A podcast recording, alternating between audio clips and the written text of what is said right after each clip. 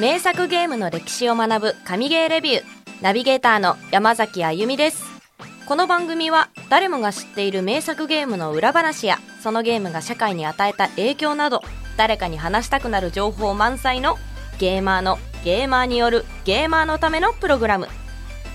それでは早速いきましょう。今日ご紹介するのはこちらの作品。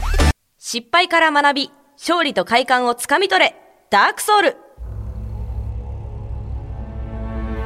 神ゲーレビューで初の死にゲーをピックアップ。ということで死にゲーを語るなら避けては通れないダークソウルを取り上げようと思います。あガチゲーマーのやつ。自分には無理だわ。と思った方。その気持ちわかりますよ。私も全く同じ気持ちです。正直死にゲー自体をほとんどやったことがないので今回ダークソウルにチャレンジすると聞いた時はついに来てしまったかと不安を覚えました。もう死にすぎて全然進まなさそうですもん。クリアできないと思います今回は。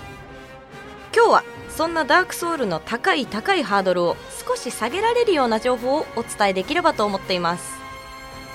フロムソフトウェアから2011年に発売されたプレイステーション3用ソフトダークソウル。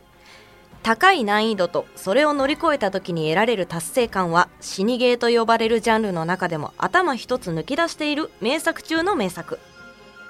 ナンバリングとしては3まで出ているんですがシリーズ累計販売本数は3100万本を突破。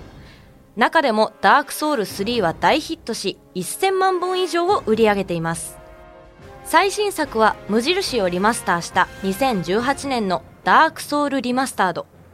実は最新作が3年前と比較的前に作られているのにもかかわらず2021年にシリーズ通して400万本を売り上げているんです。コロナ禍の影響もあるのかこの機会にいよいよチャレンジしてみようと思った人が多かったのかもしれませんね。そんな世界的に大ヒットしたダークソウルはソウルシリーズと呼ばれる作品の一つと数えられています。1作目はアクション RPG の金字塔とも言われるデモンズソウルダークソウルの基礎を作り出した源流とも呼べる作品で未だに根強いファンが存在する名作。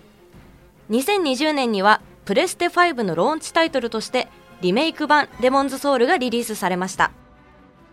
もう一つブラッドボーンというソフトもあります。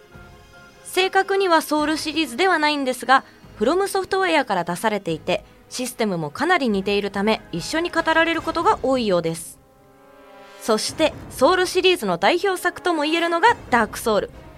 シリーズで唯一ナンバリングタイトルが発売されている人気作です。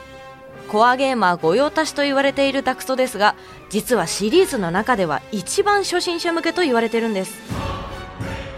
嘘でしょと思いますよね。もしかして思っているより死なないの？なんて期待しちゃいますよね。いえいえ逆です。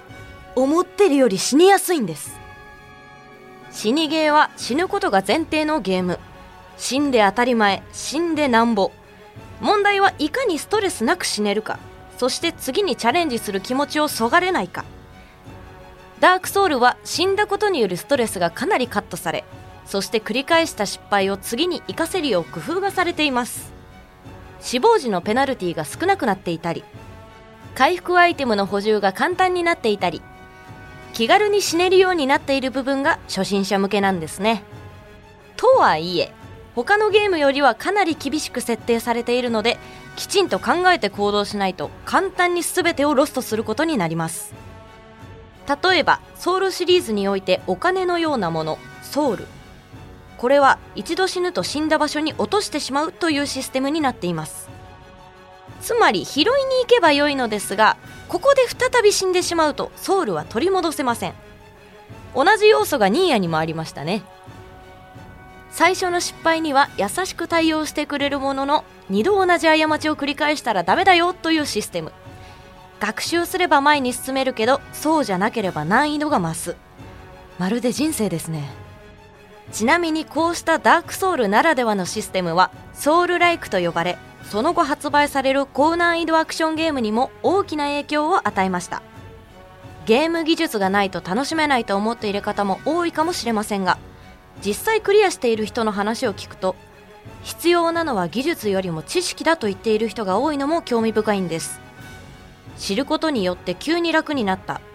あれほど苦労したエリアが一度攻略法を覚えたら簡単にクリアできるようになった。なんて話もあります。理不尽なゴリ押しではなく頭を使い繰り返せば必ず達成できる絶妙なラインの難易度に設定されているんですね。死んだ原因はゲームが難しすぎるのではなく自分の準備が至らなかったから。学べば必ず道は開かれる。これはその後の死にゲーの名作と呼ばれる作品にとっても欠かせない要因の一つであると言えます。さてダクソの面白さを引き立てている大事な要素の一つとしてオンラインシステムがあります。ネットワークをつなぐことによって起こることはいろいろあるんですがダークソウルで遊んでいるプレイヤーを召喚して協力プレイをすることもできます。自分がホストとなり誰かに助けてもらうこともできますし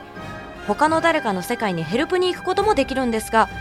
ポイントは敵対プレイも存在するということ。敵となって自分を倒しにやってくるプレイヤーもいるんです。協力プレイでも敵対プレイでも報酬などのメリットがあるのでどちらで忍び込むかはその人次第。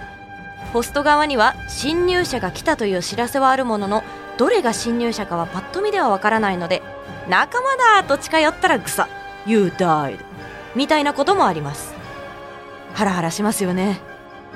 他にもプレイヤーからのメッセージが残されていたり自分もメッセージを残せたり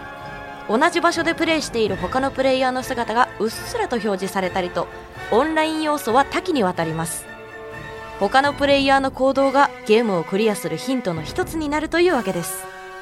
難易度設定が存在しないダークソウルイージーにするという選択肢はありませんがオンライン要素を活用しながら進めていくというのはかなりありです。どうでしょうか？少しダークソウルへのハードルは下がってきましたか？理不尽な死に方はしない。頭を使えば必ずクリアできる。そう思ってはいても You died, you died, you died! と何百回も繰り返し同じ画面を見せられたら泣いてしまいますよね。先日ダークソウル2のゲーム内で記録されている世界総死亡数が5億回を超えたというニュースがありました。プラットフォームでのカウンターの違いもあるので正確な数字ではないもののどちらにせよ恐ろしい数の You died が表示されたということになります。爽快感の数より絶望の数の方が圧倒的に多いのは間違いありません。やっぱり無理と思った方に少しだけダークソウルのディレクターフロムソフトウェア代表取締役の宮崎秀隆さんという人物についてお話ししましょう。宮崎さんを検索すると同時に天才という言葉が予測されるほどゲーム業界では有名な方です。アーマードコアソウルシリーズ赤炉ゲーマーが好きなゲームを次々と世に送り出す天才。30歳を前にゲーム制作未経験という状態からゲーム業界に転職し数年のうちにディレクターに抜擢されデモンズソウルを世に出したという驚くべき人物です宮崎さんが作るゲームの世界観は往々にして薄暗く物悲しいダークファンタジー。原体験として幼い頃に遊んだ海外のボードゲームやゲームブックの存在があったようです。ダークソウルではストーリーに関して多くが語られず説明もあまりありません。通常であれば設定が未熟と思われてしまいそうですが美しいグラフィックと洗練された世界観そしてゲームのクオリティの高さにより逆に思わず考察したくなるミステリアスで魅力的な要素になっています宮崎さんがゲーム業界に入る前に勤めていた職業で簿記を学ぶことがあったそうなんですが複雑な会社の会計業務をどうやって最適化するか。そのために行う努力がとても面白かったそうです。知的作業の蓄積の魅力。それはゲームでも言えること。情報量というものがとても大切で多すぎてもダメ。少なすぎてもダメ。最も知的好奇心を引きつける量の情報をユーザーに与えることに気をつけている。そんなお話を聞くとダークソウルのシステムがなぜこういう形になったのか納得がいく気がします。U ダイドが出るのはプレイヤーのあらゆる行動を予測して妨害しようとするゲーム側の情報を受け取れなかったということになるのかもしれません。宮崎さんはエンターテインメントとしてのゲームが持つ特性は行為に意味を与えるものであると話しています。意味や価値のない行為は辛く虚しい。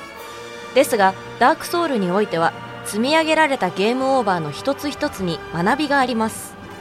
そしてその学びの集大成としてあるのはボスを倒しセーブポイントであるかがり火を見つけた時に得られる身震いするようなカタルシス。忘れられない体験は失敗から学んだ自分自身が勝ち取ったものなのです。これこそまさに脳汁ブシャーってやつですね。こうして知っていくといいゲームというものには少なからずこの学びから得たものによって意味をなすという部分が含まれている気がします。諦めずに学び成長する。まさに人生。こんな大切なことを教えてくれるダークソウルという作品。神ゲーと言って差し支えないのではないでしょうか。いかがでしたか？ゲーム上級者しかやっちゃいけないんじゃないかというイメージのダークソウル今回詳しく知って私は死にまくってそれが学びになって自分の糧になるのであれば進んで死んでいこうかなと思います。ちなみに先月そんな宮崎さん率いるフロムソフトウェアの新作エルデンリングのネットワークテストが開始されゲーマーたちが色めき立っていましたね。今回はオープンワールドということでまた一味違った学びのゲームになるかもしれません。噂によるとダークソウルとゼルダの伝説ブレス・オブ・ザ・ワイルドを掛け合わせたようなゲームになるとのことでもうこれだけ聞くといても立ってもいられない。発売は2022年2月25日震えて待ちましょう。というわけで来週の放送ではダークソウルを実際にプレイした感想をレビューしていきます。最後までこの番組を聞いてくださったリスナーさんありがとうございます。このエピソードを聞いてのあなたの感想を Apple Podcast のレビューでお待ちしています。番組チームでコメント欄を全て読んでいますので今後の番組を良いものにするためにあなたの感想をお待ちしています。アップル以外でお聞きの方はこのエピソードの詳細欄のメールフォームから番組を聞いての感想や特集してほしいゲーム今まで紹介したゲームを実際に買って遊んでみましたみたいなメッセージももらえると嬉しいです。Spotify でお聞きの方は番組フォローをお忘れなく。フォローするだけで番組のサポートにつながりますのでご協力お願いします。お相手は山崎あゆみでした。